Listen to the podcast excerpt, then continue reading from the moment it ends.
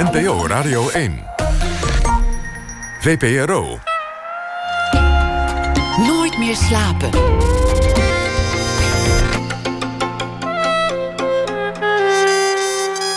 Met Liesbeth Staats. Welkom bij Nooit meer slapen. Straks na half twee hoort u een nieuwe aflevering van de serie Lees Dees, waarin vergeten literaire klassiekers opnieuw onder de aandacht worden gebracht. En dit keer zal het gaan over het boek Sinds 2000 jaar. Een klassieker over de opkomst van het nazisme, geschreven door de Roemeense schrijver Mihail Sebastian. En komend uur zit naast mij, dus tot een uur of half twee, Claude van Heijen. En misschien kent u hem nog niet, maar het is heel waarschijnlijk dat u zijn werk wel kent. Bewust of zelfs onbewust. Foto's van de grote der aarde op muziekgebied. Een jonge, dromerige Michael Jackson in de jaren 70, wandelend op de Lauriergracht in de Amsterdamse Jordaan. Tom Waits, nonchalant op straat. En ook John Lennon in bed met Yoko Ono in het Hilton Hotel. Claude van Heijen, dus niet Claude of Claude, werd geboren in Jakarta, maar groeide op in Nederland. Hij fotografeert sinds hij op zijn vijftiende besloot zichzelf fotograaf te noemen. En hij is sindsdien niet meer gestopt.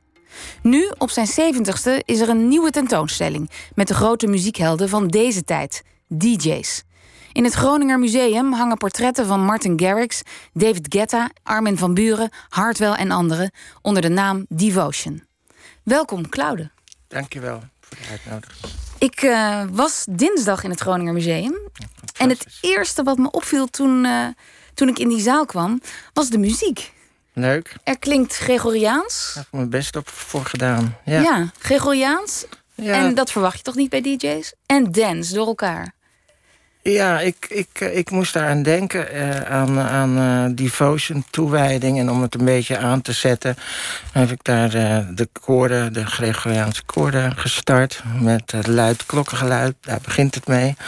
En wat een beetje als een soort golven met dance en met invloeden er doorheen gaat. Om, om je eigenlijk een beetje in een kerkachtige sfeer te brengen. En het museum is zo goed geweest om uh, ook uh, op mijn wens alles uh, de ruimte zwart helemaal te maken. Waardoor je door de belichting ook dat gevoel hebt. Ja. Dat, is, dat is geslaagd. Zeker.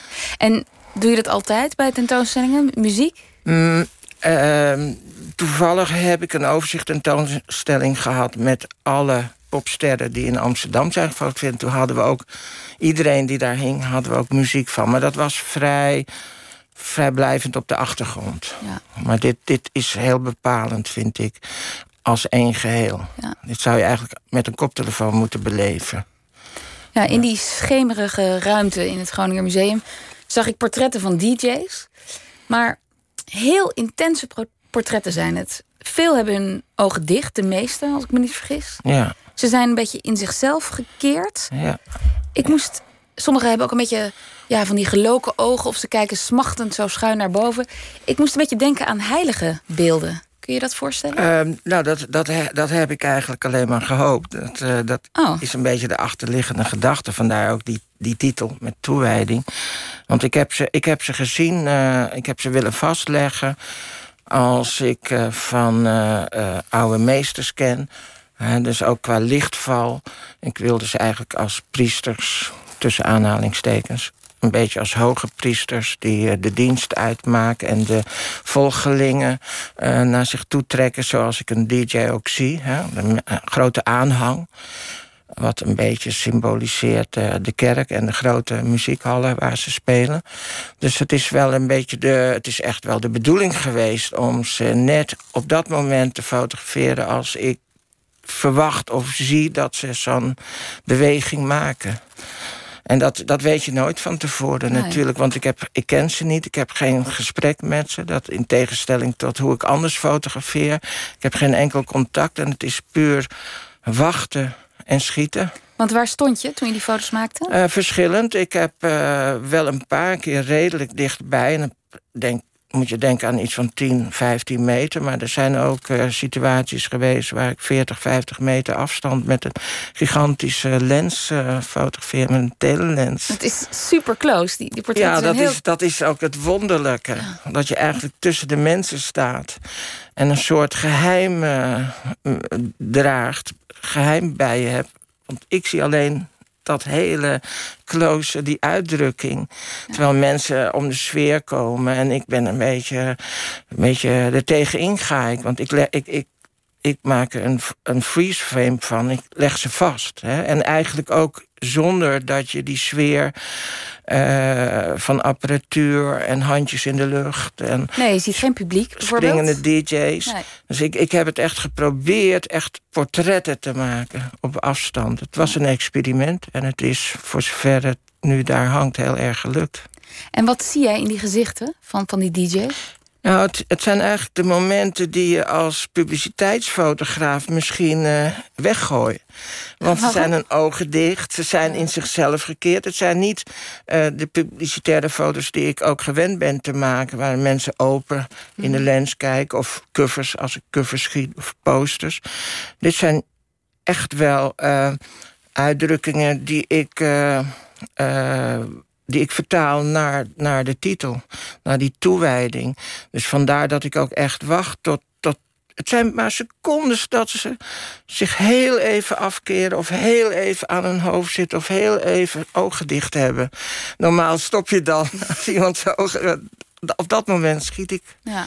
Juist. En van daaruit heb ik die collectie gemaakt. Ja. Want DJ's die hebben ook een interactie met het publiek. Ja. Handjes in de lucht. Ja ja. Maar jij wilde juist. Maar dat wilde ik nou net niet. Dat is te plat. Uh, dat, dat, dat, dat, daar, zijn daar zijn miljoenen foto's van. Iedereen maakt die foto's. En de meeste DJ's presenteren zich als zodanig. Uh, hebben een team van fotografen en cineasten, videomakers om zich heen. En dat is eigenlijk ook wat je ziet. De happy view. En uh, niet dat ik ze ongelukkig wil, wil vastleggen. Dat is niet de bedoeling.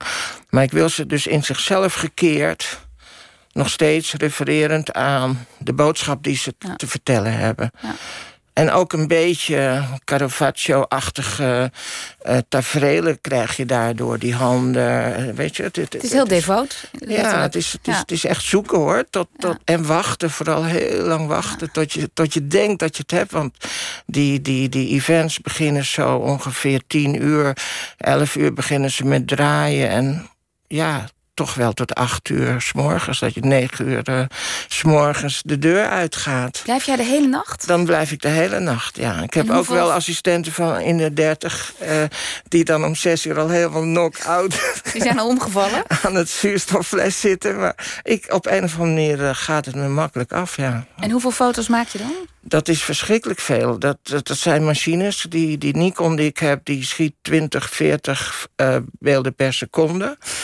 En als je zo'n zo'n moment hebt van een tiende seconde... dan schiet je er misschien tien of twintig achter elkaar. En dan... Dus ik kom wel gemiddeld met 6000 beelden thuis. En dan begint het grote werk. En dan begint de ellende pas echt. Want dan moet alles gedownload worden, wat ook een paar uur duurt. Want het zijn hele grote bestanden.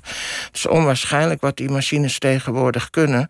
Want het zijn echt bestanden van... Uh, 80 MB voor de luisteraars die dat die dat iets, zegt. Dat zijn hele zware bestanden, ingepakt 80 MB.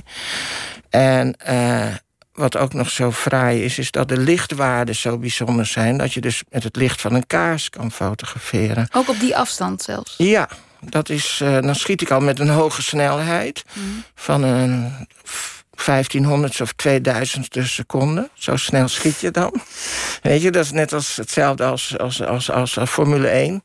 Die snelheid. Ja. En, uh, en, en dan ook nog met weinig licht. Dus dan begrijp je wel dat die, dat die, die, die body, die camera, die kan dat. Dat, dat, is, dat is... En jij ook. Je houdt het vol de hele nacht. Ja. Jouw body houdt, eh, staat daar ook. Ja, op water. Want ook zo min mogelijk. Want anders moet je steeds naar het toilet. Dus ik, uh, ik, ik sta er zelf ook versteld van. Dat je dan zo'n... Dat volhoudt. Dat aantal uren. Ja, met plezier, want ik geniet er ook nog van. En uh, kennen die DJ's jou? Nee. Ken jij hen? Nee.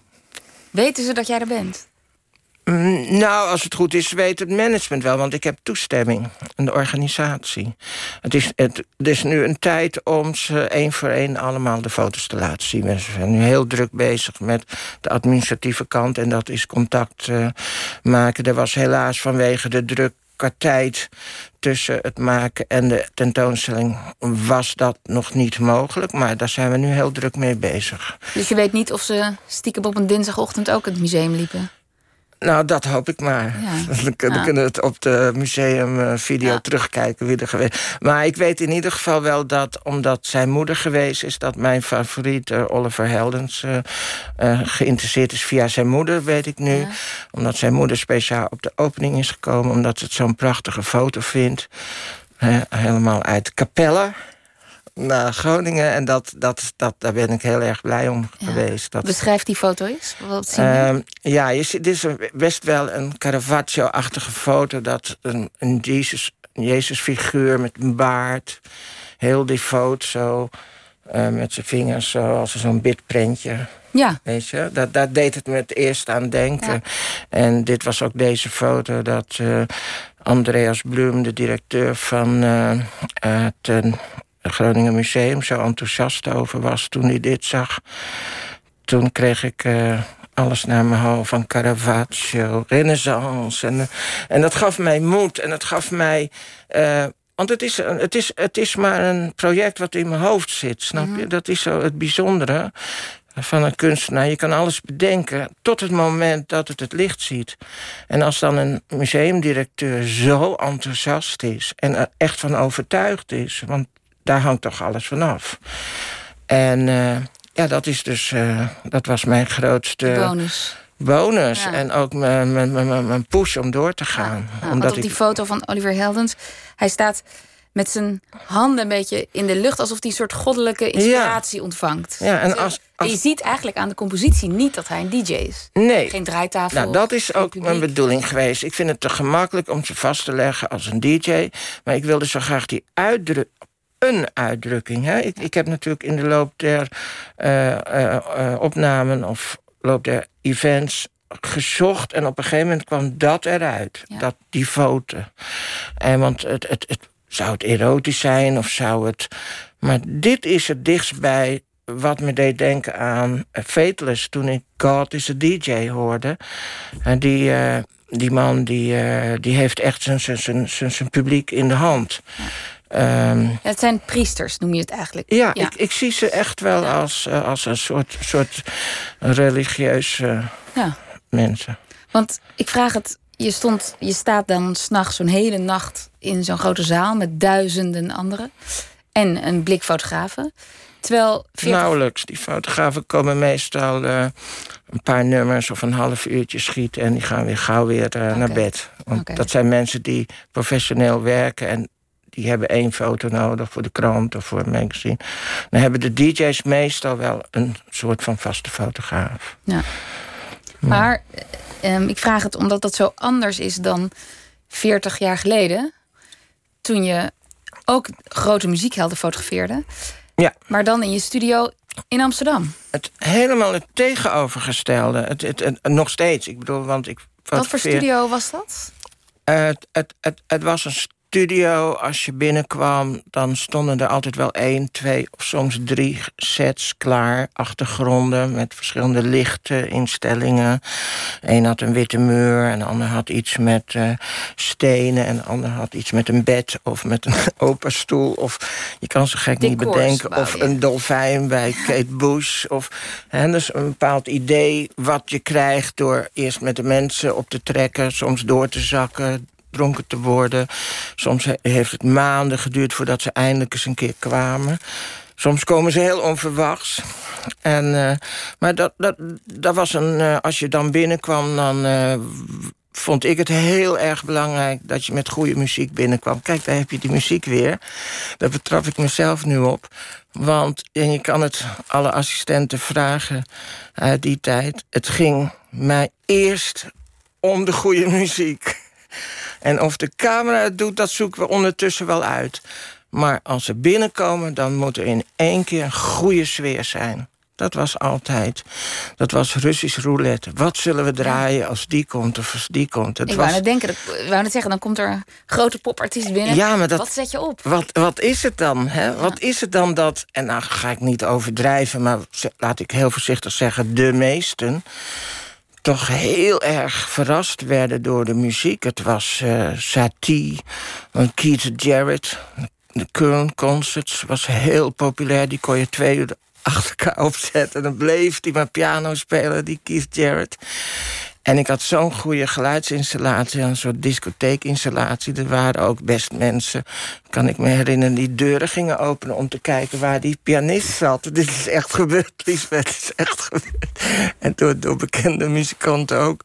Maar ja, of, of wat altijd raak is, dat je halverwege uh, als de sfeer heel goed is, uh, dan deed uh, Marvin Gaye, was mijn favoriet. What's going on? En dan stond weer iedereen te dansen.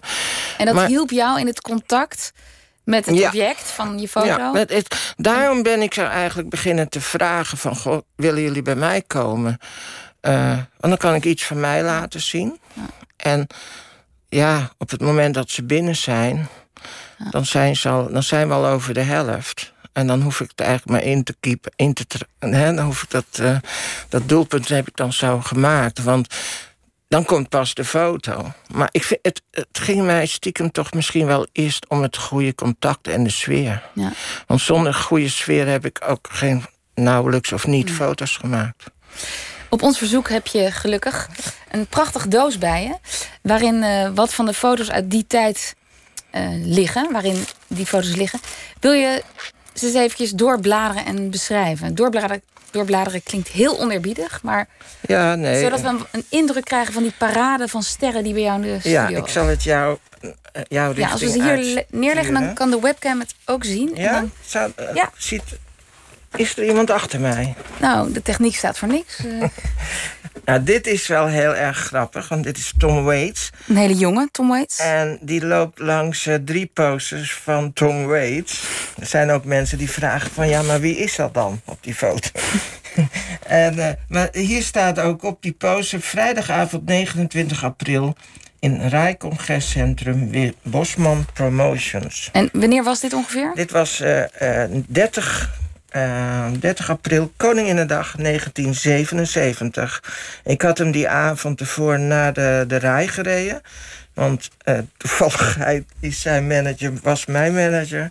En ik was een beetje het hulpje van zijn manager. Want ik mocht de artiesten zoals Frank Zappa en Tom Waits vaak achter in de auto. Dat was een zuinige Joodse meneer, Herb Cohen. En die zei, breng jij die jongens maar. En zo heb ik En zo legde je contact? Uh, ja, maar het was gewoon, we waren familie geworden. En, en hij vond het heel normaal dat ik dat voor hem deed. Want hij deed al genoeg voor mij. Zo vanuit dat, dat oogpunt. Een prachtige foto. En ik bracht hem toen naar de rij. En uh, daar aan het, op, na het concert vroeg ik of hij in de, eh, in de studio wilde komen. Dat was eigenlijk al geregeld.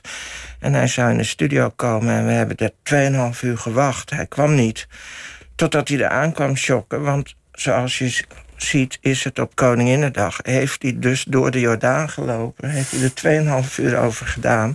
Hij vond het fantastisch. Mardi Gras, zei hij. It's like Mardi Gras. Ja, een soort carnaval. Ja, en hij wilde om die reden ook heel graag buiten. Dus dankzij hem heb ik hele mooie foto's buiten gemaakt. Wat ik anders nooit gedaan zou hebben. Dit is wel een hele bijzondere. Meteen... Uh, uh.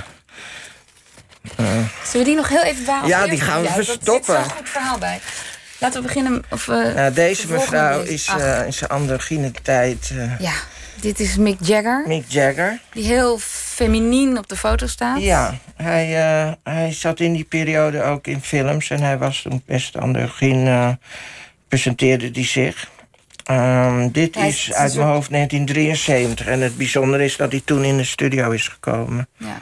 En hij kijkt weg van de lens. En rook kringelt om zijn haar en zijn gezicht. En hij het is zit duidelijk in de make-up, zo te zien. Ja, behoorlijk. En uh, dat heeft hij ook allemaal zelf gedaan. Dat hebben we gezien. Heeft hij zelf met de spiegeltje en zelf gedaan. Dat, dat, was niet de tijd dat ze ja. uh, make-up mensen hadden. En je moet weten, dit is een enorme krop van een totaalshot. Dus ik heb hem, ik heb hem zelf, die compositie, heel close gemaakt. Dus de, de originele foto was groot. Is veel totaler. Ja. Nou, de foto waar we net al even op hinten. Dat, mag ik die... Uh, Deze? Even op, ja, laten we die even op tafel leggen. Nou, dat is een prachtig, heel helder beeld van een uh, nou, diep blauwe achtergrond. Met een dolfijn. Onderwaterfoto, hè? En een hele jonge Kate Bush in een rode catsuit die daarop zit met haar handen. Ja, zo heette dat, catsuit. Rug naar achter. Een balletpakje. Is het leuk als we eerst even naar een nummer luisteren. Oh, geweldig. Van Kate Bush. Um, we gaan luisteren naar een nummer The Man with the Child in His Eyes van Kate Bush.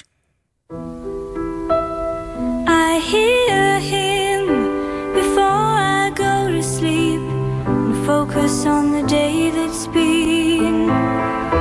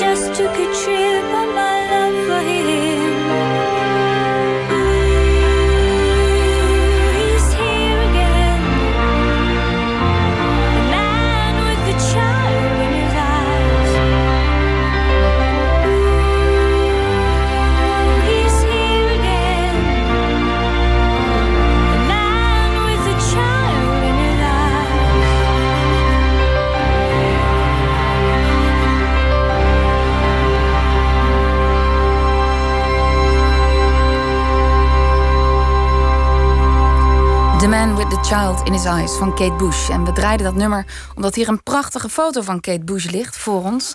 Gemaakt door Claude van Heijen. Um, ze is hier heel jong, 19. Hoe kwam ze bij jou in de studio en waarom zat ze op een dolfijn? Ja, ik uh, werkte voor EMI. Dat was haar uh, platenmaatschappij in Londen. Ik werkte ook in, voor, voor de Londense EMI. En zij was net ontdekt door David Gilmour van, de, van Pink Floyd. Die had die plaat geproduceerd. En ik mocht uh, in hun opdracht een portret schieten van ongeveer een half uurtje zou dat duren. Ze kwamen s'morgens. Uh, het was op een zaterdag om tien uur. Ze moesten door. Ze hadden uitgecheckt uit uh, een van de hotels. Welk jaar ongeveer was dit?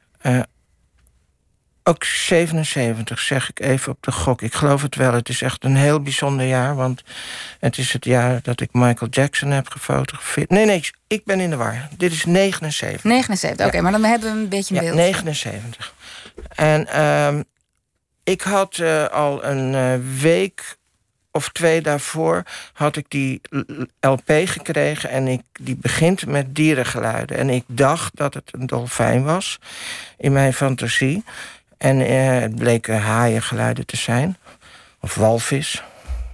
Uh, en ik ben toen gaan denken en zoeken om iets met een dolfijn te doen. Ik ben zelfs in Harderwijk geweest, maar dat werd helemaal niets. Want dan hadden we naar Harderwijk gemoeten. En dan krijg je toch een soort van toeristische foto's bij de dolfijn in Harderwijk. Op een gegeven moment kwam ik terecht bij een bioloog uh, van het uh, Zoologisch Museum in Artis. Dat is een hoop studie om daar terecht te komen. Ja. voor iets waarvan je niet weet of de artiest dat doet. Dat was puur een eigen bedenksel.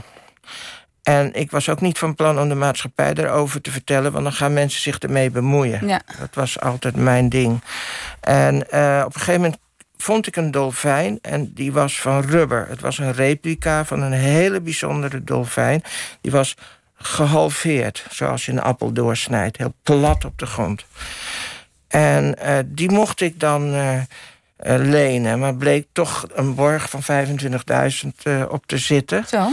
En in die tijd kon je je bankdirecteur nog bellen en werd het ook telefonisch oh, overgemaakt vanuit. Ik heb een dolfijn nodig. Echt waar, die man die was al wat gewend van mij. En in die tijd had je gewoon contact met je plaatselijke uh, districtdirecteur. Het zat op het Leidsplein op de hoek trouwens. Ik, ik zie die man nog uh, aan de telefoon zeggen: Wat, dolfijn, maar hij heeft het gedaan. En uh, dat even maar om aan te geven dat het een heel kostbaar ding was. En met een, busje, met een gehuurd busje die dolfijn in de auto. In de studio een bak gemaakt met blauw plastic van de Albert Kuip. Ge, getest met assistenten. Van bovenaf, gat in het plafond gemaakt. Precies van bovenaf. En daar Polaroids van gemaakt. Toen kwam Kate, uh, Kate Bush die zaterdagochtend om tien uur. En waren mensen van de IMI bij zich. Ze hadden drie mannen en één vrouw. Die mevrouw was het hoofd van de afdeling die mij die opdracht gaf. En die zei, we moeten opschieten, want je hebt maar een half uur. We moeten die, dat portret schieten. En toen uh, zei ik van ja, maar ik wil jullie eigenlijk wat laten zien... want ik ben eigenlijk iets anders van plan. En toen gooide ik die Polaroids op tafel... En toen begon Kate, die schreeuwde en die hukte mij... en die kwam naar me toe en die kneep me en die kuste me... en die was heel geëmotioneerd. En ik dacht, jeetje, ze is tegen dierenleed of ja. zo. Ze heeft niet in de gaten dat het geen echt beest is. En wat bleek nou? Zij vertelde toen dat ze die ochtend in het hotel wakker werd om vier uur... wakker uh, schrok omdat ze de, de dag daarvoor bij een interview een verkeerd antwoord had gegeven. Iemand had haar gevraagd. En nu je nummer 1 staat, what do you like to do the most at this moment? Ja. Toen had ze een heel dom antwoord gegeven. I like to fly in a Concorde. Ja. En om vier uur s morgens werd ze dus wakker met het idee... wat een stom antwoord. I had to say, the only wish I have... I love to swim with the dolphins precies als de dolphins. En met tranen in de ogen vertelde ze dat. Zonder dat jullie elkaar gesproken hebben? Ik had er nog nooit gezien en niemand had wist daarvan. Dus de begrijp dat er toen een soort aardschok uh, ontstond tussen haar en mij.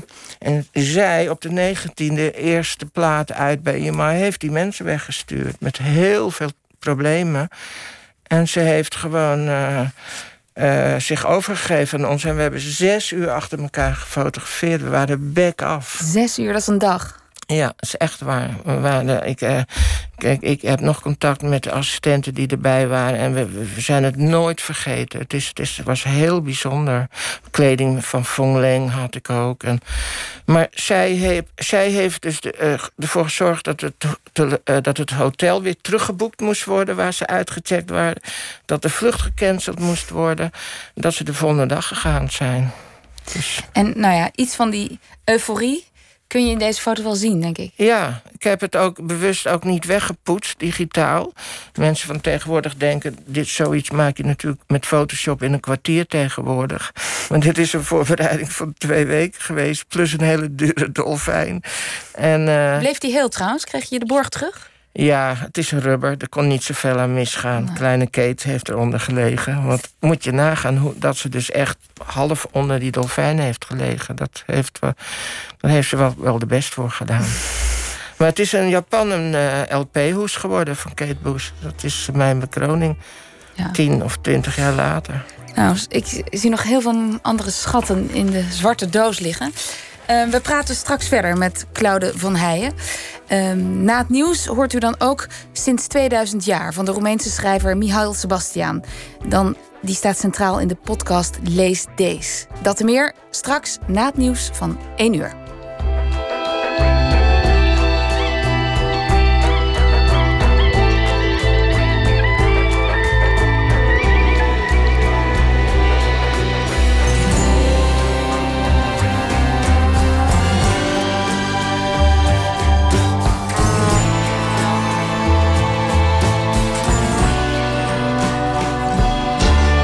Radio 1, het nieuws van alle kanten.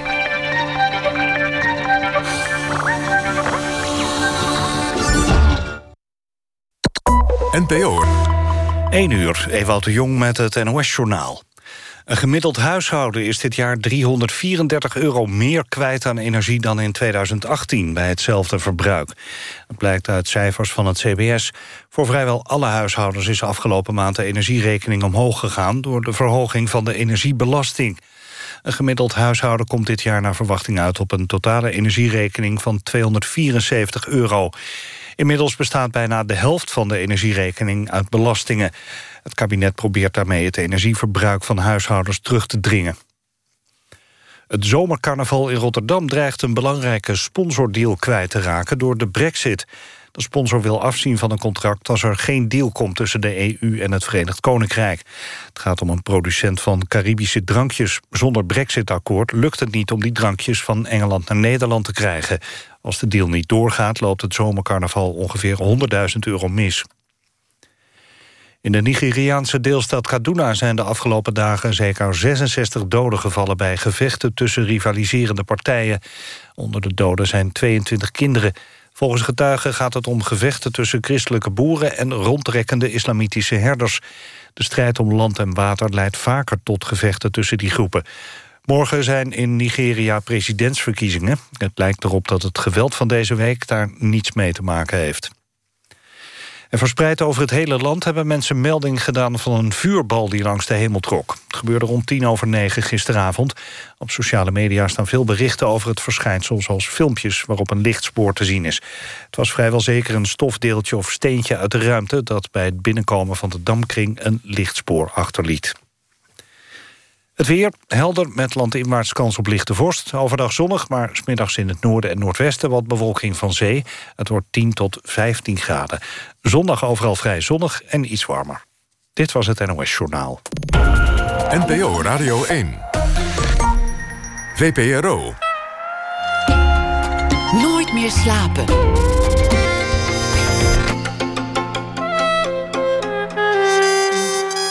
Met Liesbeth Staats. Welkom terug bij Nooit meer slapen. Naast mij zit nog steeds Claude van Heijen vanwege zijn tentoonstelling in het Groninger Museum. Voor het nieuws spraken we onder meer over Kate Bush op een dolfijn en zijn fascinatie voor de grote popsterren van nu, DJ's, in de tentoonstelling Devotion. Um, ja, we zijn nog lang niet klaar, want er ligt hier nog een schat aan uh, foto's. We moeten het denk ik even hebben over die beroemde foto van uh, Michael Jackson die hij schoot. Ga ik even zoeken. Ook in 1977? 77. Het jaar dat ik heel veel... Achteraf zie je dan dat in dat jaar heel veel mensen geweest zijn in de studio. Nou, hier voor ons ligt een piepjonge Michael Jackson... met een grote bos zwart haar. Ja, deze, hiervan, deze wil ik graag vertellen dat dit dus puur, puur Michael is... zonder enige uh, operationele hulp. Uh, Zonder cosmetische ingrepen bedoel je? Helemaal niets. Hè. Dit, was, dit was zoals Michael is. Zo puur. Hij was 19. En dit is ook de foto die uh, zijn moeder thuis heeft... maar die ze eerste jaren na zijn overlijden uh, weg heeft gedaan. weg heeft gelegd. Omdat ze altijd moest huilen als ze die foto zag. Het is ook een hele kwetsbare foto. Heel hij kijkt, intensief. hij kijkt ons recht aan. Ja. In de lens. Ja. En zonder uh, agenda of zo? Zonder, hoe zeg je dat? En blank. Ja. En blank voor een donkere jongen. Maar helemaal leeg. Ja. En heel intiem. Zijn, ik had toen een sessie met de Jacksons. De uh, vier broers. De vijf. Ze waren met z'n vijven, sorry. En die vier wilden al terug naar het hotel. En Michael is toen uh, een, een uur, iets langer dan een uur gebleven. Michael gaf dus aan dat, dat hij het wel naar zijn zin had en wilde blijven. En toen heb ik deze foto gemaakt. En toen ben ik ook met hem een uur door de Jordaan gaan lopen. En dat, dit is eigenlijk niet meer dan een snapshot die ik uit beleefdheid heb gemaakt, los uit, uh, uit de hand. Want het was mijn gewoonte helemaal. En het is nog steeds mijn gewoonte niet om mensen met wie ik op straat loop te fotograferen. Want dat wil ik juist zo onzichtbaar mogelijk zijn om die mensen te beschermen. Ja, want hier zien we Michael Jackson op de Lauriergracht ja. in de Jordaan wandelen. Dus hier zijn jullie uit de studio. Ja. Deze mensen hier op de achtergrond die hebben niet eens door, volgens mij. Nee, ik heb die man zelfs gecontact en die kan zich er niets van herinneren. Die wist het niet. Nee. Maar wat me treft in deze foto is dat hij een beetje dromerig kijkt. Ja. Hij kijkt weg van jou, een beetje naar de straat. Hij draagt zelf ook een soort fotocamera. ja, hij heeft uh, in dat uurtje dat wij rondgelopen hebben... heeft hij uh, drie filmpjes volgeschoten. Ja. Waar ik ook uh, herhaaldelijk op sta. Ik heb de foto's gezien, omdat ik een jaar later bij ze thuis ben geweest... en dan het plakboeken heb gezien. Maar eigenlijk omdat hij constant zat te fotograferen... heb ik één foto, en dat is deze geweest... zo This One Is For You gemaakt. Met de bedoeling voor de grap. Mm. nooit gezien wat er van die foto is geworden. Ik heb hem pas een half jaar na zijn dood gevonden. Uh, voor zijn dood gevonden. Deze foto? Ja, 34 jaar later zat ik mijn expositie voor te bereiden... in het eh, Amsterdam Museum. En toen vond ik een negatiefje waar dit op stond. Ik had hem nooit eerder afgedrukt. Ik herinner me nog dat... Dat is echt bizar. Toen hij stierf in 2009... Ja. Dat deze foto, volgens mij was het parool. Op de voorpagina, van het parool was. En toen had ik hem notabene een half jaar daarvoor gevonden. In uh, december, januari had ik hem gedigitaliseerd. Dus hij stond als het ware klaar toen Michael stierf. En toen heb ik hem voor de grap aan uh, Barbara, de hoofdredactrice van... Uh, toenmalige hoofdredactrice van het Parool gestuurd. Barbara van Beukering, ja. Van Beukering, met een briefje misschien leuk voor de krant van Amsterdam. En bleek dat ze al een cover hadden, dat ze de cover gewisseld hebben. Hij stond echt één pagina. Ja. En um, je bent in contact gebleven met de Jacksons? Ja, het komt eigenlijk door die foto dat ik toen gecontact werd door een onbekende. En dat bleek na, na doorvragen bleek dat Jackie Jackson de oudste broer van Michael te zijn die ook door die foto uh, uh, weer in contact met mij wilde komen. Want en, deze foto ging de wereld over. Die foto na ging dood. de wereld over. Ja. Dat is gigantisch ja. gegaan. Ja. Ik zit me opeens af te vragen: hoe volg jij dat nieuws over Michael Jackson nu? Wat er allemaal naar buiten komt? Uh, er is een belangrijke documentaire ja, ik, uitgekomen. Ik, ik, waarin... ik vrees het ergste. En ik houd er me zo ver mogelijk uh, vandaan. Want ik, ik ben bang dat, dat er erge dingen tevoorschijn komen. Ja, want die documentaire die gaat over het feit dat ja. de jonge vrienden van Michael, dus kinderen toen, uh, nu een boekje open doen over het misbruik wat ze hebben ervaren ja. door Michael Jackson. Ja. En, uh, maar er is natuurlijk, uh, zijn genoeg mensen die zeggen dat dit een oneerlijke situatie is nu hij dood is. Want hij heeft al een trial heel lang gehad en dat, mm. daar, dat, dat hadden ze gewonnen. Dus distancieer me ervan, want ik ben heel erg bang dat er verschrikkelijke dingen tevoorschijn komen. En dat hij. Uh, ja, dat er iets met hem aan de hand was, is wel duidelijk. Kijk je ook anders naar zo'n foto? Nee, nee, hier komt niets tussen. Dit is iets wat voor mij. Uh, ja, ik, wat de relatie tussen mij en Michael en de familie helemaal niet stuk maakt. Nee, absoluut niet. Um, er liggen nog heel veel foto's. John Lennon zag ik nog, Frank Zappa. Maar um, hoe, wat is het aan jou dat die mensen zo graag bij jou terugkomen ook? Want, want je hebt ook contact onderhouden met heel veel van deze mensen. Ja, dat, dat is eigenlijk, uh, dat vind ik eigenlijk na zoveel jaar dan een soort uh, bewijs dat het, echt, dat het echt leuk was. En dat het niet beleefdheidshalve is. Want ik heb ook met regelmaat bij mensen gelogeerd. En dan, dan, dan had ik ook wel echt het gevoel van vriendschap. Ja, wat het is. Ik, ik, ik, ik vind ze gewoon niet zo belangrijk, denk ik, dat, dat, ze, dat, ze, dat ze beroemd zijn. Of uh, ik, ik, denk dat ze dat voelen. Dat, dat we gewoon uh, een. Wat ze in Amerika Soul Connection hebben. Dat gewoon een. Soul Connection. Ja, dat. dat we, we waren uiteindelijk achteraf gezien ook bijna altijd even oud. En met dezelfde ervaring en dezelfde uitdaging. Dezelfde, het was een nieuwe wereld die we samen ingingen. En uh, hun carrière starten, mijn carrière starten. En heel onbevangen. Ik geloof dat dat ook wel iets is... wat je in vergelijking tot nu heel anders is... als mensen met bodyguards komen... en gewoon geen behoefte hebben om iets persoonlijks te ervaren. Ja. En dat is natuurlijk altijd wel mijn behoefte. Daarom dat ik wat minder fotografeer, maar nog wel contact heb met mensen waar ik dat wel mee voel. we waren net, voordat dit programma begon, liet je mij een voicemail horen. It is Jermaine, call me back. Jermaine, Jackson. Jermaine belt ongeveer zes keer per week. Ik heb oh, een afspraak met hem, maar ik heb het druk. Ik kan hem moeilijk zeggen dat ik, ah. dat ik geen telefoon nu aanneem. Want het was op het moment dat ik opgehaald werd om naar jou te gaan. Dus ik, heb hem, ik zal hem straks. We zijn toch blij dat je voor ons programma heeft gekozen. dat je op tijd was. Um, jouw professionele avonturen... die lezen eigenlijk als een soort tijdlijn door de moderne geschiedenis. De magische jaren zeventig, waar je ja.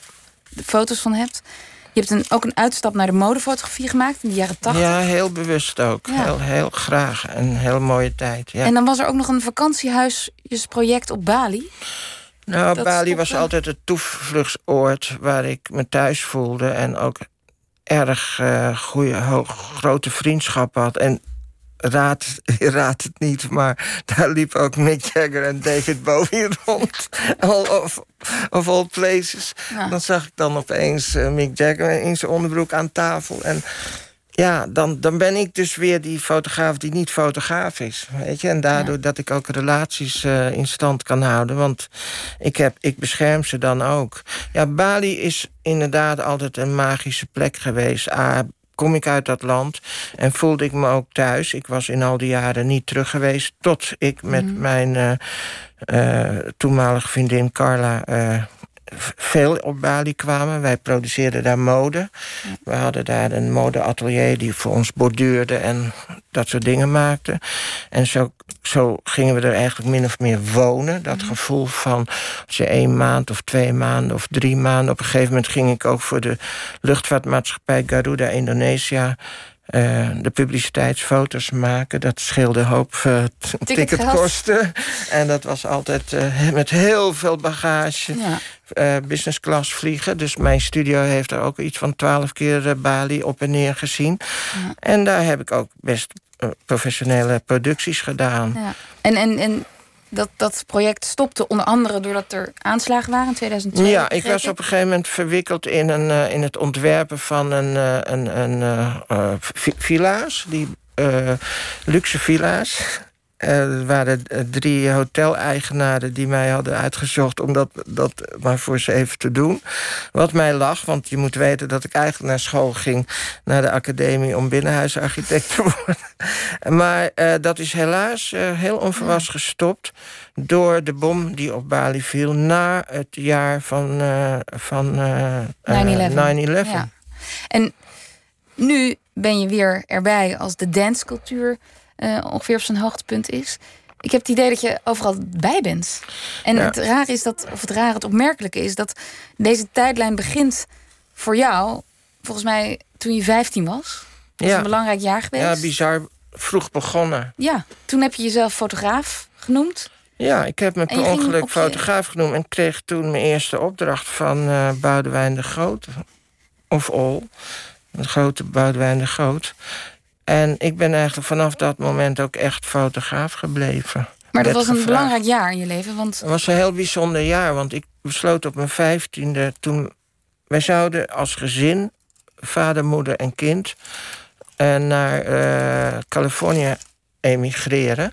En ik besloot op mijn vijftiende dat ik in Nederland wilde blijven. En er waren verschillende redenen voor. Een van de redenen was dat ik een eerste vriendinnetje had. Dat was stiekem ook wel een reden. Maar het voelde als dat ik dat moest doen. En in die drie maanden dat ik dat bekend maakte... met heel veel toestanden natuurlijk... hebben mijn ouders daar op een gegeven moment in ingestemd.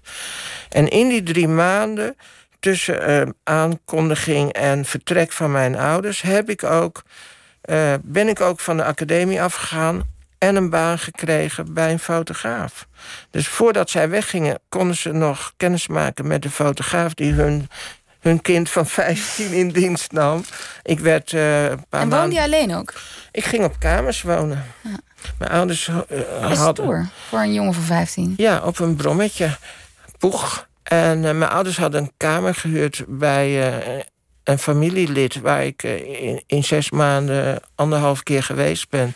Want ik sliep bij uh, wat oudere vrienden die studeerden. Dus ik had direct al zat ik weer in een oudere groep van jongens van 19 en 20 die uh, op de universiteit studeerden. Dus ik zat al meteen uh, bij de mensen aan te eten in de, op de Vijfstraat. En, en, en, ja, dat, dat ging vanzelf allemaal.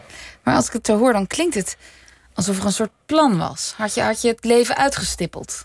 Het, het, plan heb ik tot en met heden niet uitgestippeld. Want ik weet ook helemaal niet welke kant het op gaat met die DJ's. Ik, ik, heb, ik heb het wel een, een, een, uh, het in gedachten. Maar het wordt per dag wordt dat bepaald en uitgestippeld. En uh, het wordt ingevuld, het komt op me af. Het klinkt een beetje, een beetje vreemd, maar het, het, het, het zijn nooit uh, vergaan. Ja, zo'n DJ-expositie moet je met een, met, een uh, met een museum natuurlijk wel plannen. En ja. dat, dat, dat hebben we ook vier jaar geleden gepland, maar dat is iets anders. Ik heb natuurlijk nooit daarvoor gepland om per se DJ's te doen. Dat is gewoon. Kijk, ik zou je zeggen, toen ik Blondie deed, toen heeft ook iedereen uh, me uitgelachen en zeggen: wat moeten we met dat mens? En toen heb ik het ook op eigen risico heb ik Blondie gedaan en Luf en al die mensen. Totdat, totdat ik toch gelijk kreeg en, uh, en ze het op een gegeven moment voor hoge prijzen moesten gaan publiceren. Ja. Dus dat was altijd mijn investering. Mijn ideeën zijn altijd mijn eigen investeringen. En eh, dat, nou ja, je zegt, Best zwaar, moet ik je zeggen. Ja, financieel en ook... Ja, het is best een, een, een, een, een, gevecht. Omdat, omdat, je het, uh, omdat ik er zelf in geloof en anderen niet. Dus ik moet het eerst waarmaken. En ondertussen gaat het leven door. Dus ondertussen heb ik toch... Uh... Maar zo klinkt het toch wel weer als, als iemand die heel goed weet wat hij wil. Uh, nou, per, per geval... weer even de DJ's. Dat, dat, dat, dat, als je ideeën hebt het is niet zo dat ik een, een, een lijn nee. vooruit stippel, maar ik heb wel ideeën. Ik heb wel heel veel ideeën. Ik heb, ik heb nog, nog wel twintig of dertig ideeën die, uh, die ik graag wil doen. Oh ja, dat, dat gaat nog ja. gebeuren? Ja, ik, dit jaar wil ik toch nog wel met twee of drie andere exposities komen. Oké, dit jaar nog? Ja, ja. dit jaar nog. Oké. En um, ik zei in de aankondiging van dit uur... dat de meeste mensen waarschijnlijk wel je werk kennen ja. de foto van Michael Jackson bijvoorbeeld gezien hebben. Maar dat jouw naam niet meteen een, uh, een bel doet rinkelen. Um, Hoe komt dat eigenlijk? Ja, ik, ik weet niet uh, wat, er, wat aan het gehoor ligt bij die mensen. Uh, in de 70 jaren was het anders. Ik ben op een gegeven moment natuurlijk wel als fotograaf gestopt... omdat ik bijna 16 jaar in de mode heb gewerkt. Dus dat heeft er wel toe bijgedragen dat je dan een generatie overslaat. En bij de generatie 70 jaren uh, ik denk dat er bij de Max-luisteraars heel veel mensen mijn naam nog kennen. maar ik ben al een twee stappen verder met de DJ's en daar kennen ze me niet. Maar dat vind ik ook prima. Dat, het gaat mij ook niet om het kennen van mijn naam. Nee, maar het is een verschil met. Misschien is het ook een generatieding, inderdaad. Maar het is ook een verschil met bijvoorbeeld die andere beroemde Nederlandse fotograaf, Anton Corbijn. Wie is dat? ja, die is, die is groot. Uh, die, is, uh, die heeft ook altijd wel geweten wat hij wilde. Dat moet ik hem nageven. Dat ik dat dus, toevallig dat we het net over een lang plan hebben. Ik heb, ik heb dat nooit gepland. Ik heb geen carrière als fotograaf gepland. Ik, ik, ik doe een, uh, een idee, een project. En dat doe ik zo goed mogelijk. En het kan best zijn dat ik uh, over een jaar een, een modecollectie maak of zo. Ik voel me heel vrij als, als kunstenaar. Dat, dat, dat, uh, dat zegt niets negatiefs over Anton. Maar Antons kracht is dat hij dat al heel lang in zijn hoofd had. Dat hij deze foto's in zwart-wit altijd consequent heeft gemaakt. En ik ben uh, heel gauw, uh, heel heel kort uh, ben ik op een, op een productie. Het, het ja. moet mij niet te lang duren. Nee. Anders was ik misschien wel... Uh, uh, misschien fotograaf gebleven. Maar dat, dat, dat, dat, dat wil ik ook niet echt. Nee? Ik wil ook niet elke dag hetzelfde doen. Nee. Het, het, het, nee. het, is, het best spannend om, uh, om uh, steeds van, dat, van, die grote, van dat grote pad af te gaan. Ja. En die zijwegen in te gaan. Maar soms worden de fotografen zelf een ster. Ja. En ja, vind je nou, het jammer ik dat dat, nog, dat niet heb, zo is? Of is dat nee, bewust? ik heb de hoop nog. Ja, hoop Ja. doet leven. dus ik, ik, nee, ik, ik, ik, ik, ik, ik heb al heel veel meegemaakt. Dus ik, ik, ik, kijk, in Amerika word ik ook gereden in, met beveiligers als ik met de Jackson werk. Of, dat, het is een mentaliteit. Het is gewoon.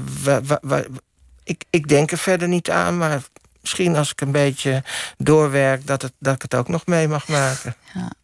In, uh, om weer terug te komen bij de dance, waar je nu bent. Als ik hier die prachtige foto's zie liggen, dan zie, denk ik te zien in die foto's dat de mensen op dat moment een enorme connectie met jou hebben, verbinding zijn aangegaan. Ja. Er, is, er bestaat iets tussen jullie. Ja.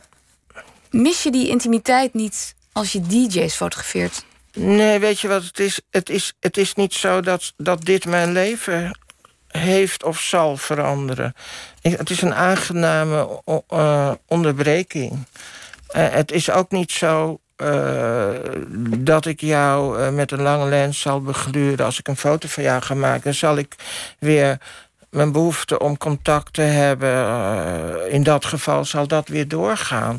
Dat zit een beetje in mijn systeem. Mm. Maar het betekent niet dat ik daar niet af en toe van afwijk. Dit is dan de eerste keer dat ik het museaal uh, afwijk. Maar natuurlijk fotografeer ik ook uh, natuur of dieren met een telelens. En daar heb ik ook verder geen interactie mee. Maar, maar, zou je die DJ's bijvoorbeeld ook willen fotograferen in je studio? Nou, dat heb ik natuurlijk beredeneerd. Ik heb, ik heb heel lang ben ik naar uh, die Sensation, naar die events geweest. En dat ik echt uh, heel ontevreden terugkwam. Wat moet ik er nou mee? Er bestaan al hele mooie portretten. Uh, Krijn van Noordwijk, fantastische Nederlandse fotograaf... heeft al de mooiste portretten van DJ's geschoten. Wat moet ik daaraan toevoegen? En ik heb dus echt nou, niet eens gezocht. Ik, ik zag het opeens in die lens en toen wist ik het. Want ik, ik had het al uh, min of meer besloten dat, het toch, uh, dat ik er toch eigenlijk niets uh, te, te zoeken had. Ik, ik, ik, ik, had. ik zie die jongens niet weer in de studio. A, hebben ze de interesse niet om dat contact waar ik het dan over heb te maken? Dat voel ik, want die jongens mhm. zijn veel gehaast, die worden geleefd. En ik heb die behoefte niet om kost wat kost contact met ze te maken. Daar zijn ze te druk voor. Het is een andere generatie. Uh, zouden ze opa mee moeten nemen in al die privévliegtuigen? Ja, ik kan het niet van ze verwachten. Nee. Dus, uh, is dat gewoon veranderd, ook in de tijd? Nou, nee. Met name die materie, die DJ's hebben dat. Okay. Uh, er zijn genoeg artikelen zeker nu zijn de akoestische, uh, instrumentale uh, uh, muzikanten die genoeg contact en opbouwend zijn. Hè. Zangers in Nederland heeft nu meer dan ooit weer heel veel bands en zangers, zangeressen. Dus ik kan de eerste twintig jaar gewoon weer door. Maar het, het, ik had wel die behoefte van die uitdaging om het op een andere manier te doen. Dat is gewoon variatie. Doet uh, eten. Spijs, verandering van spijs doet eten. En zou je bijvoorbeeld Lady Gaga... Uh... Nou, die heb ik toevallig exclusief kunnen doen. Maar toen was mevrouw net een ontzettend dikke periode bezig. En, uh, ik Wat heb, bedoel je daarmee? zij was heel erg zwaar. Oh. Zij was zeker zo'n zo 40, 50 kilo zwaarder dan dat ze nu is. Okay.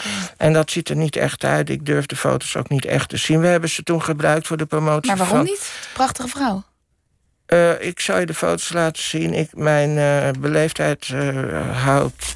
Ik, ik heb ze wel. Ik, er zijn een paar foto's gebruikt voor hun, voor hunzelf. Mm -hmm. Want ze, dit was voor de promotie van de, het album wat ze met Tony Bennett deed. En er werd toen een clip gemaakt in Brussel waar ik exclusief de foto's voor had gemaakt. Maar eerlijk gezegd was ze niet de glamorous Lady Gaga die ik die ik, wilde fotograferen. Die ik heel graag zou willen fotograferen. Maar zijn de sterren van nu even benaderbaar als ja, hoor. toen? Ja, ik, oh, Ben, uh, ik ben er zeker van overtuigd. Ja. Oh, het is alleen uh, het is wat moeilijker om uh, door te, de, om ertussen te komen. Ja, ik wou net zeggen, een leger van pers, PR-mensen. Nu ik Oprah Winfrey en de Jacksons en uh, mevrouw Obama in mijn adressenboekje heb, zal het, uh, zal het niet zo heel moeilijk zijn. Het is maar wat je wil. Het is gewoon, wil, wil ik. Het zou voor mij een herhaling zijn. Dus het is ook niet zo dat ik zit te wachten om dat kost wat kost dat te doen. Nee. Maar dat adresboekje, is dat een grap? Of is dat. Je, nee, je kunt ze direct bellen. Ik, ik, ik heb bijna vijf jaar creative director van de Jacksons geweest. En dan gaan heel veel deuren open. Jazeker. Ja. Maar ja, die moeten dingen wel op zijn plaats op zijn plaats inschatten en op zijn plaats gebruiken. Maar het zou kunnen. Kan, ik zou uh, bij Opera, toen Opera nog de uitzending had, zou ik mijn foto's laten zien met de moeder van, met Catherine, de moeder van Michael. Maar zij is toen gestopt met uh, televisieprogramma. Ja, ja. Maar het kan nog. De tentoonstelling Devotion gaat op reis. Ja. Waar gaat hij allemaal naartoe? Uh, is het de bedoeling echt de wereld over? Ja, het is de bedoeling om, voor al die internationale dance-events... in Mumbai, in Shanghai, in Dubai, in Venray in de nieuwe rij. en zijn er nog, zijn er nog plannen en dromen?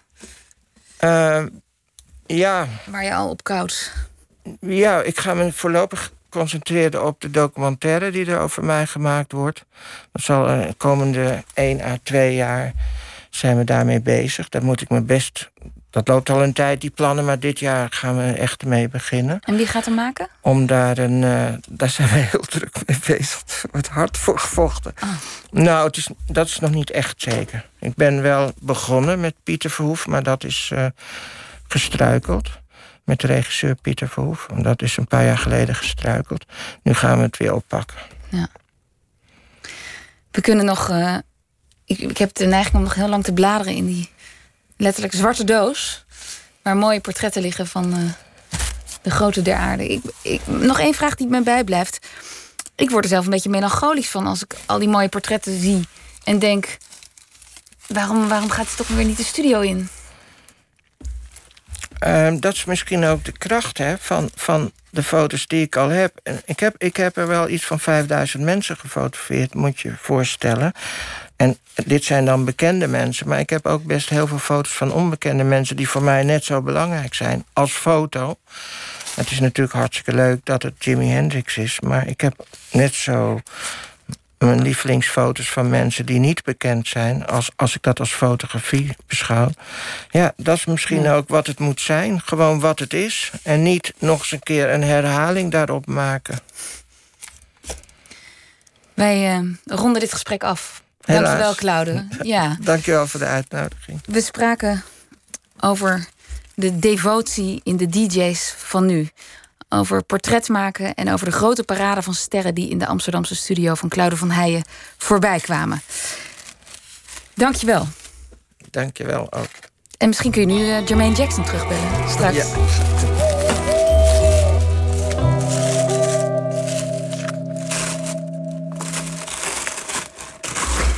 Maya Shanti is een Nederlandse zangeres. De beroemde soulzanger Mr. Props, bekend van de hit Waves, heeft haar onder zijn hoede genomen op zijn nieuwe label Left Lane.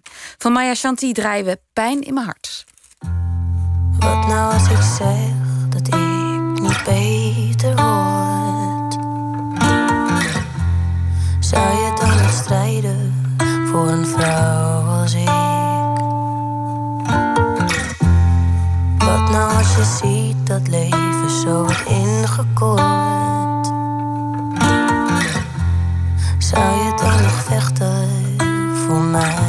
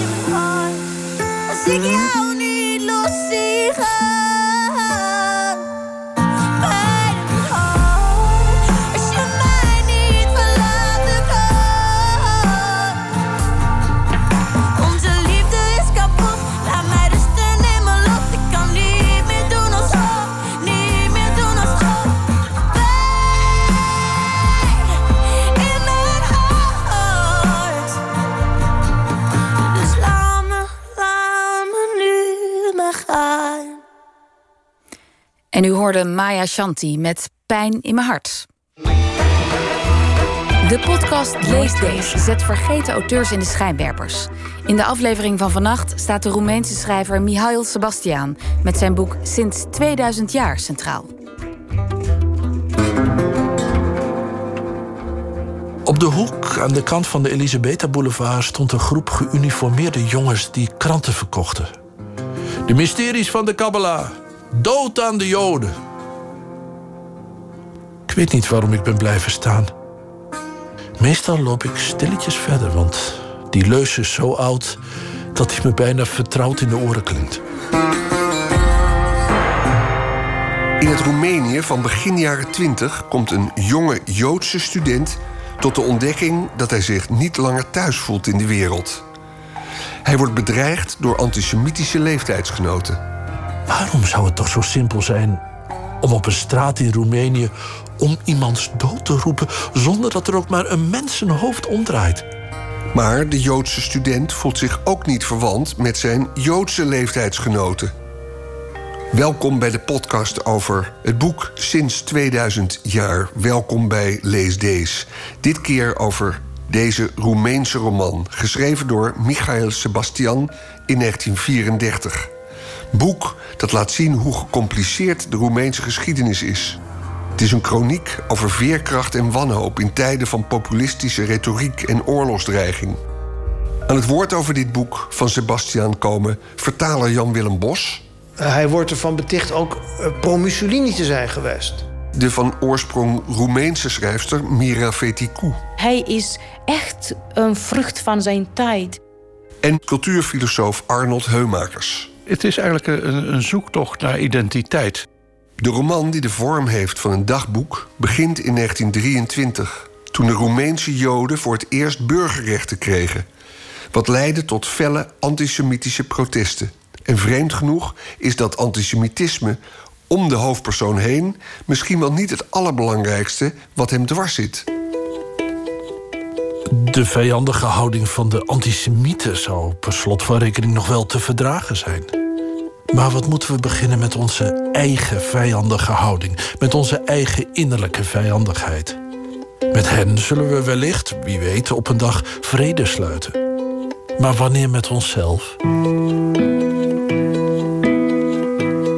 Mira Feticou, die opgroeide in Roemenië nog tijdens het communisme, raakte ooit gefascineerd door Michael Sebastian, die geldt als een van de grote Roemeense schrijvers. Door het feit dat hij zoveel over zijn eenzaamheid praat, dan wil je hem als lezer beschermen. Ik herinner me ja, dat ik alleen schoonheid zag in zijn boeken. Maar als je een beetje, als je verdiept in de generatie en in de tijd, dan krijg je een beetje een um, ander beeld, genuanceerd beeld. Dan denk je, hmm, wat was er met hem gebeurd? Tja, wat was er gebeurd met Michael Sebastian? Misschien wel net geboren op de verkeerde plek, in de verkeerde tijd. Hoewel de jaren twintig in Roemenië er aan het begin helemaal niet zo slecht uitzagen. De periode tussen de twee wereldoorlogen in Roemenië wordt ook vandaag de dag nog gezien als een enorme bloeiperiode. Vertaler Jan-Willem Bos. Er zijn andere mensen die daar toch wel vraagtekens bij plaatsen, omdat uh, Roemenië in die periode nog voornamelijk een uh, agrarisch land was, waar heel veel armoede was, waar heel veel ongeletterdheid bestond, heel veel ongelijkheid bestond enzovoort. Maar dat neemt niet weg dat het tegelijkertijd ook een enorme bloeiende cultuur was die nog steeds als heel erg waardevol wordt gezien. Uh, op het gebied van de filosofie, op het gebied van de letteren, op het gebied van de. Uh, uh, intellectuele ontwikkeling, veel uitvindingen die in die tijd ook zijn gedaan door Roemenen, die een belangrijke bijdrage hebben geleverd aan de ontwikkeling van de luchtvaart, om er maar eentje te noemen. Dus dat was een hele belangrijke periode voor, voor Roemenië, een periode ook van. Democratie, voor zover daar uh, sprake van kon zijn in een land waar zulke grote ongelijkheden bestonden. Maar uh, ja, totdat dat in de jaren dertig in de hele internationale context fout is gegaan, dat heeft nog wel enige tijd geduurd voordat echt een, uh, een nadelige invloed heeft gehad op het Roemeense culturele leven. Maar uiteindelijk is het allemaal stuk gegaan zoals het in zoveel landen stuk is gegaan in de loop van de jaren dertig. Want wat gebeurde er in die periode voorafgaand aan de Tweede Wereldoorlog met Roemenië? En hoe was dat ook alweer tussen Roemenië en de nazi's, et cetera, et cetera? Er was een hele sterke uh, rechtse beweging in Roemenië... die heel nationalistisch was. Die ook enorm uh, steunde op uh, de orthodoxe kerk. En die bijzonder veel antisemitische ondertonen had. nationalistisch orthodox Roemeens betekende eigenlijk automatisch ook antisemitisch. En dat heeft in de jaren 30 geleid tot een uh, regime dat allerlei antisemitische westen heeft ingevoerd, die het leven voor ontzettend veel Joden zuur heeft gemaakt. Um, de echte ernstige vervolgingen zijn pas later gekomen, aan, helemaal aan het eind van de jaren 30 en tijdens de Tweede Wereldoorlog. En in de Tweede Wereldoorlog heeft Roemenië de kant van Duitsland gekozen. Hoewel ze zelf altijd hebben gezegd van we hebben eigenlijk niks tegen Frankrijk en niets tegen Engeland en helemaal niks tegen de Verenigde Staten. Onze strijd is tegen de Sovjet-Unie. Omdat de Sovjet-Unie in 1940 grote stukken van het Roemeense grondgebied had ingepikt. Zo was het dus in Roemenië en in dat land publiceerde Michael Sebastian sinds 2000 jaar. Cultuurfilosoof Arnold Heumakers vindt het een prachtboek. Zo'n persoon is een jonge Joodse rechtenstudent, wat Sebastian ook was. Maar deze rechtenstudent uh, laat de rechten op een gegeven moment uh, los. En volgt de architectenopleiding en wordt ook architect. Terwijl Sebastian zelf is, is, heeft zijn rechtenopleiding afgemaakt. Zijn rechtenstudie en is advocaat geworden naast, naast schrijver. De hoofdpersoon van, van dit boek is eigenlijk geen schrijver... behalve dat hij dit dagboek bijhoudt. Verder blijkt eigenlijk nergens uit dat hij ook literaire ambities zou hebben.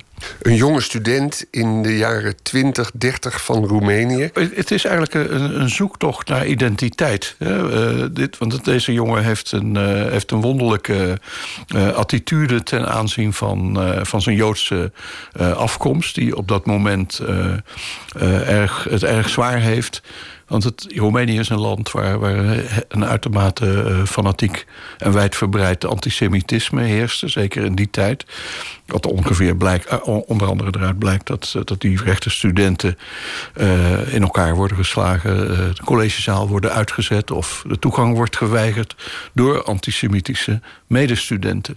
En dan zou je verwachten, nou ja, de, de Joden vertonen onderlinge solidariteit. Maar het opmerkelijke is dat deze hoofdpersoon dat niet heeft. Die, heeft een soort, die krijgt een soort afkeer van zijn eigen uh, Joodse, Joodse inborst... en, van zijn eigen, en zeker van zijn, van zijn medestudenten... die overigens stuk voor stuk allemaal een, een mogelijke houding...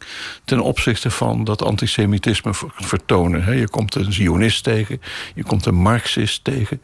In de trein komt hij een, eh, een man tegen die, zeg maar, een boekhandelaar die de uh, uh, Jiddische cultuur vertegenwoordigt. Maar hij kiest zijn eigen weg. En hij is iemand die, die eigenlijk een soort estate is, hè, die zich afstandelijk vertoont, betoont en tegelijkertijd uh, zeer onder de indruk is van een, van een, van een charismatische leraar. Een hoogleraar. Uh, Blidarou heet hij in, uh, in, in de roman. In werkelijkheid heette hij Nee Ionesco. Hoogleraar filosofie. Die op een hele generatie Roemenen, Roemeense jongeren invloed heeft uitgeoefend. En deze man die neemt eigenlijk, daar, daar levert die jongen zich eigenlijk, de hoofdpersoon zich aan over. En die zegt ook, je moet wat aardser beroep hebben. Je moet met, met je beide voeten op de grond komen te staan. En daarom moet hij architect worden en dan uh, worden dat getop over al die dingen. Uh, dat antisemitisme en dergelijke. Dat wordt dan ook wel weer minder. Dat wordt niet echt zo gezegd, maar dat is wel het resultaat. Hij wordt architect en dan zie je ook dat, uh, dat zeg maar, zijn gevoeligheid voor die antisemitische uh, tegenslagen die hij, uh, die hij krijgt, dat dat verdwijnt. En dan komt er ook meer aandacht voor problemen die buiten hemzelf liggen. Bijvoorbeeld, wat, wat moet er met Roemenië gebeuren? Een hele episode, dan is hij al architect en werkt op het platteland in dienst van een Amerikaanse mijnbouwfirma. het probleem is, dat moet, moet het platteland moderniseren. Of moet het zich juist zeg maar, bij de oude traditie houden? En dan komen weer die uh, leer, hoogleraar en deze jongen tegenover elkaar te staan. De hoogleraar is voor de traditie, hij is voor de moderniteit. En uh, uiteindelijk uh, kun je zeggen, is, zit daar ook weer een mogelijkheid in als, als identiteit voor die hoofdpersoon. Moet hij modern worden, moet hij traditioneel worden. En hij kiest zijn eigen weg. En hij zegt, ik ben een Jood. Dus hij accepteert zeg maar, zijn Joodse conditie. Ook het antisemitisme daarbij realiseert zich... ja, dat is een soort metafysisch noodlot wat ons nu eenmaal treft. Er is geen enkele redelijke argumentatie voor te bedenken. Er komt personages tegen die dat proberen... maar dat, eh, dat, eh, dat lukt niet bij hem. Hij weigert dat te accepteren. Maar hij accepteert wel het feit dat dit erbij hoort. Maar hij zegt...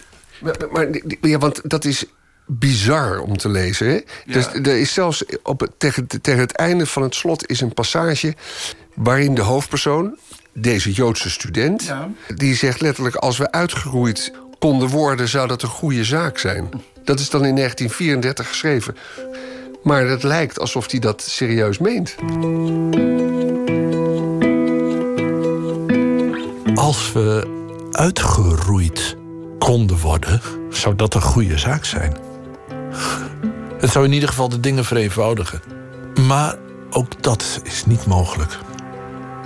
Onze verplichting om altijd op aarde te zijn is in de loop van zoveel duizenden jaren bekrachtigd, die, zoals je weet, niet bepaald barmhartig zijn geweest. En dan moet je berusten, zoals ik berust in deze afwisseling van afslachting en vrede, die de hartslag van het Joodse bestaan vormt. Individueel gezien kan iedere Jood zich in paniek afvragen wat hem te doen staat: vluchten, sterven, zelfmoord plegen of zich laten dopen. Kwestie van persoonlijke keuze, waar grenzeloos lijden uiteraard deel van uitmaakt. Het lijkt alsof hij dat serieus meent. Ja, maar de positie van, van uh, Sebastian was ook bijzonder. Want die, die band met die hoogleraar was er inderdaad. En dat was een ultra-rechtse uh, hoogleraar... die in, op een gegeven moment ook zelf antisemiet is geworden. In, en dan komt het ook tot een soort breuk tussen beiden. Maar Sebastian, en dat geldt ook voor zijn hoofdpersoon, stond sterk onder de invloed van deze man. dus hij accepteert zijn jodendom, maar hij realiseert zich ook... maar ik ben ook een man van de Donau. Ik ben ook een Roemeen. dus zijn, zijn poging is, en dat is de identiteit eigenlijk... die hij in de loop van het boek meent te vinden... ik kan Joods zijn, en ik kan Roemeen zijn. Ik kan man van de Donau zijn. En ik kan dat, dat leed wat het Jodendom uh, eigenlijk met zich meesleurt... dat kan ik aan. Want de man van de Donau is iemand die gewend is... om het geweld van een rivier te, te weerstaan. Nou ja, dit is, dat anti-Joodse geweld is ook een soort, uh, soort natuurgeweld... wat je overkomt. Dus uh, die twee aspecten die ik in mij draag... die houden elkaar op een bepaalde manier in evenwicht. En ik voel, ik interpreteer dat zo dat uh, die hoogleraar die vraagt aan zijn student, die architect is geworden, bouw een huis voor mij. Dat doet hij. Dat is ook, daar eindigt het boek ook min of meer mee. Hij komt met, met uh, het huis voor zijn, uh, zijn, zijn hoogleraar, voor zijn mentor. Dat noemt hij ook zelf mijn droomhuis. En hij bouwt het huis voor, voor zijn mentor. Maar daarmee is, is eigenlijk voor hem de mogelijkheid geopend... ook een huis in figuurlijke zin voor zichzelf te bouwen. En dus in Roemenië thuis, thuis te raken. Dus precies dat te bereiken wat door de antisemieten... die hem uh, de toegang tot de universiteit wensten... probeerde te, te, te verhinderen. Uh, wat, wat, wat voor hen niet mocht. En hij, hij lukt, hem lukt dat wel.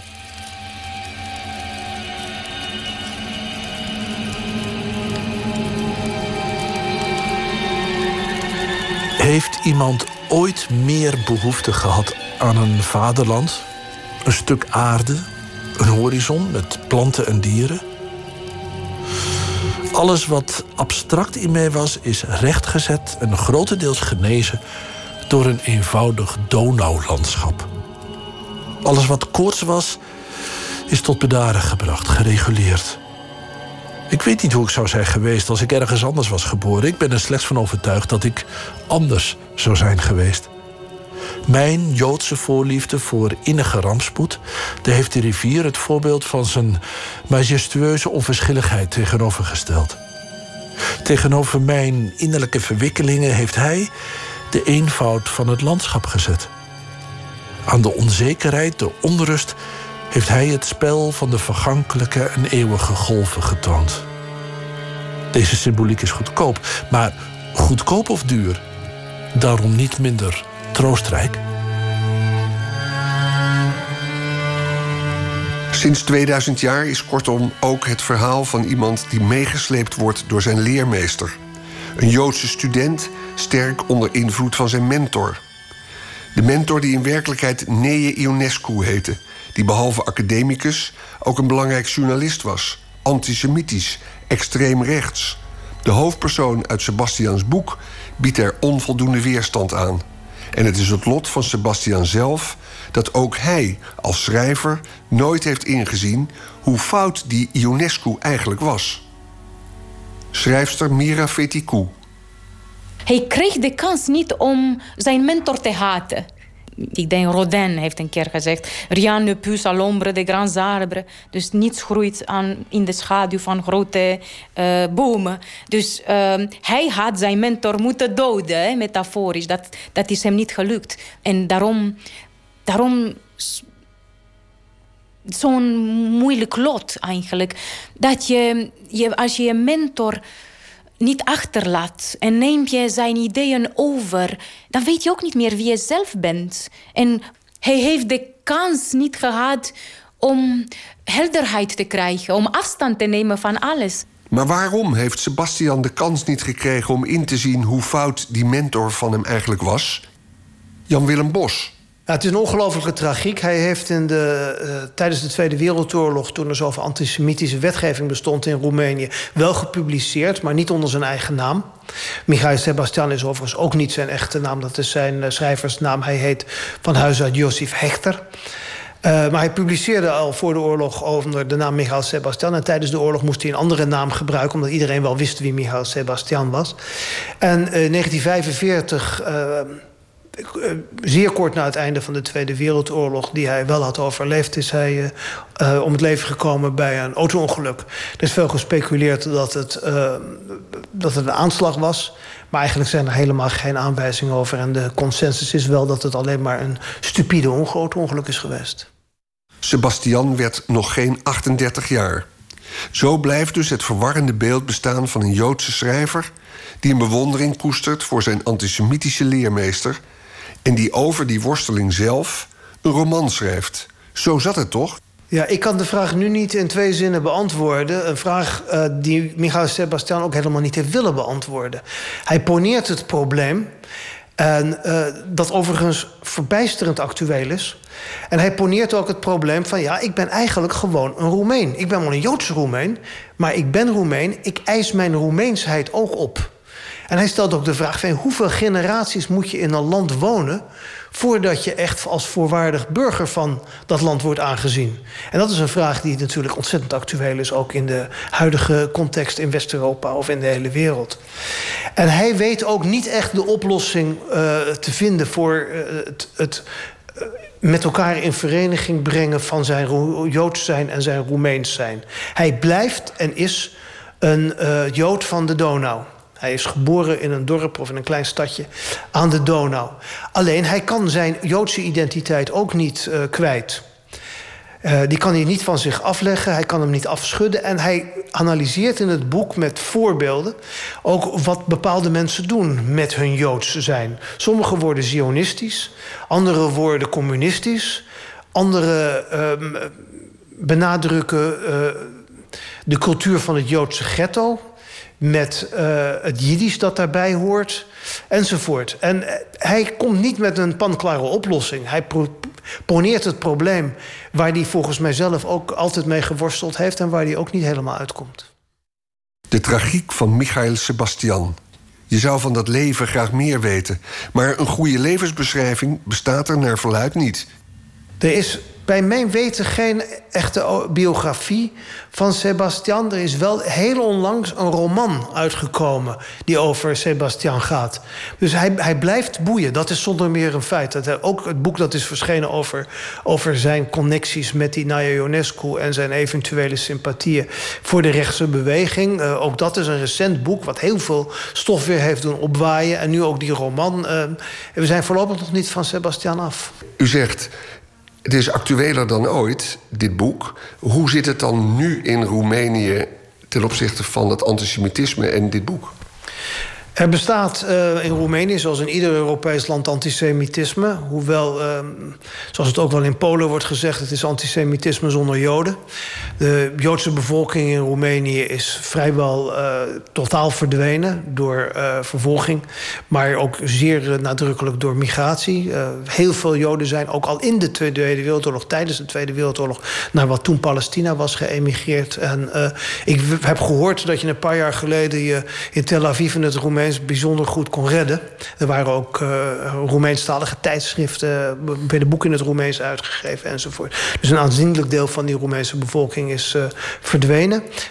In, in twee, drie generaties, want voor de Tweede Wereldoorlog waren er 600, 700, 800.000 Roemeense Joden. Um, er is onlangs een film uitgekomen in Roemenië van regisseur Radu Jude. Die heet Het kan me niet schelen of we in de geschiedenis te boek worden gesteld als barbaren. Dat is een citaat van de Roemeense minister van Binnenlandse Zaken. En uh, dat betreft een uh, pogrom tegen de Joden in de Oekraïne... gepleegd door het Roemeense leger in 1941. Uh, dit is iets waar de Roemenen uh, heel veel moeite mee hebben... dat dit opnieuw wordt opgerakeld, zoals men zegt. Dus uh, ik ben naar de première geweest van die film in Boekarest... waar de regisseur ook aanwezig was. En er waren ook vanuit de zaal wel mensen die zeiden van... ja, maar moet dat nou wel? Is dat niet nadelig voor het imago van Roemenië? Ik denk niet. Ik denk dat het nuttig is dat die discussie wordt gevoerd.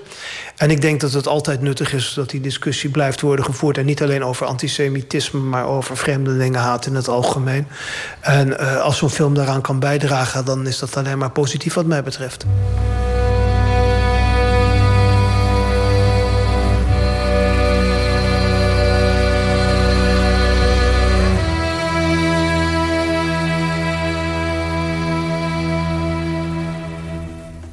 Nog even terug naar Mira Fetikou.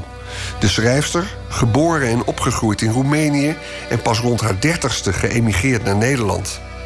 In Roemenië werkte ze als programmamaker bij de Nationale Radio en inmiddels, een jaar of twaalf in Nederland, publiceert ze boeken in het Nederlands, waaronder recent de roman Al mijn vaders. In vergelijking met Nederland, hoe belangrijk is de leescultuur in Roemenië? Veel belangrijker. Want literatuur was een kans om jezelf te redden onder het communisme.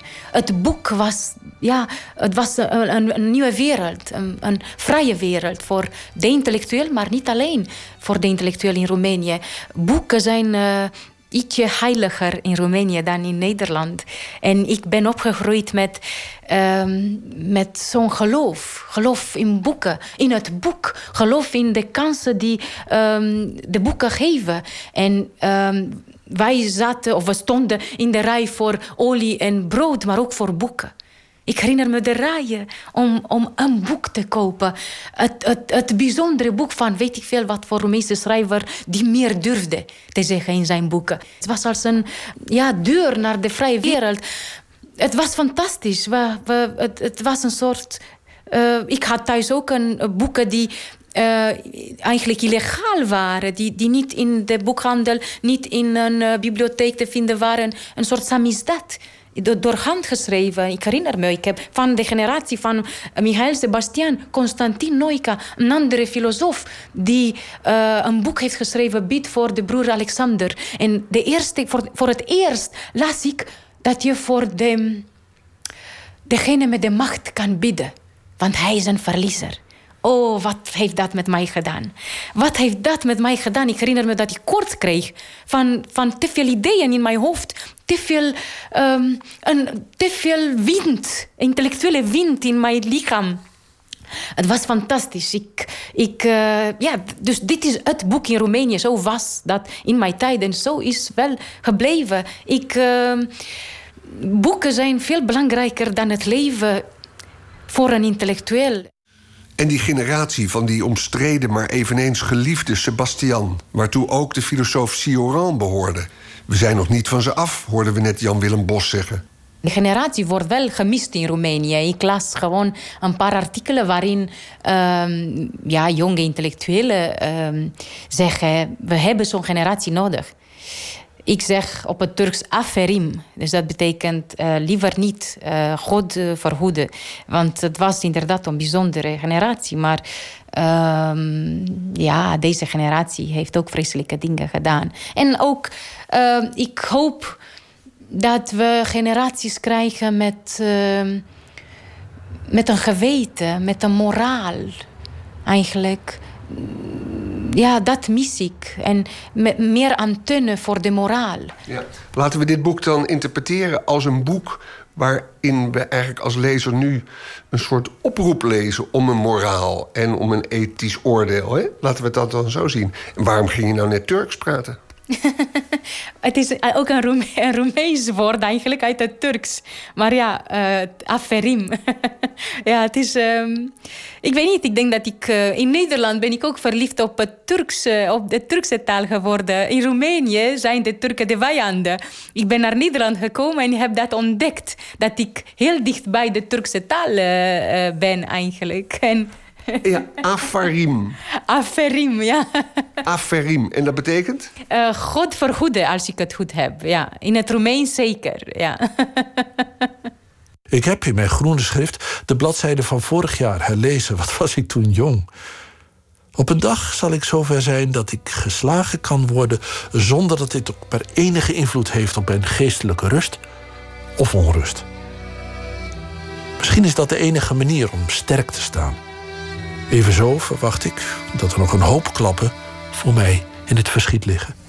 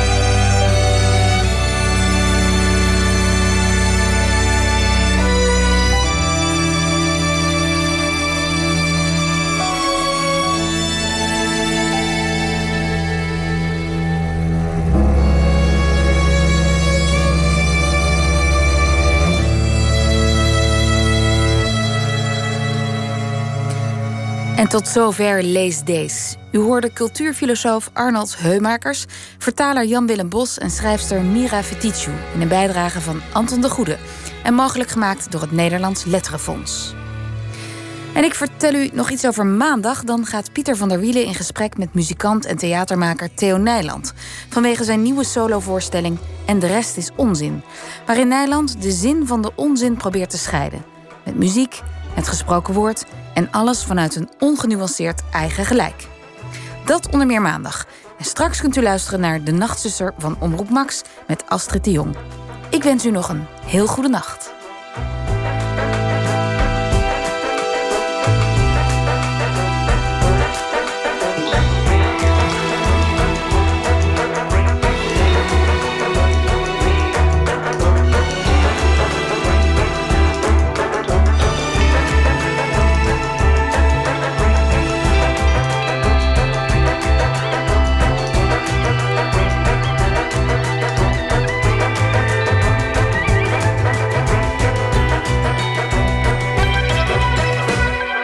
Radio 1, het nieuws van alle kanten.